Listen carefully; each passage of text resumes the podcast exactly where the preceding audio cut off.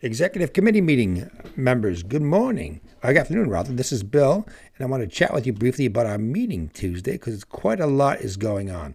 Listen, uh, attached this to this email is a um, agenda for Tuesday's meeting, and it's a really big deal because this is a transition moment as we move from the previous uh, uh, incarnation of the uh, workforce board uh, to the new committee structure.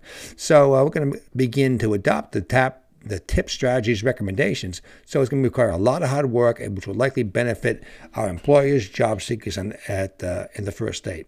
At this point, we don't have a lot of uh, information to share with you as everybody is putting together uh, uh, presentations and facilitated discussion stuff to get this where it, uh, it needs to be. Uh, but suffice it to say, we probably won't have a good uh, a set of handouts or slides, whatever, until Monday evening.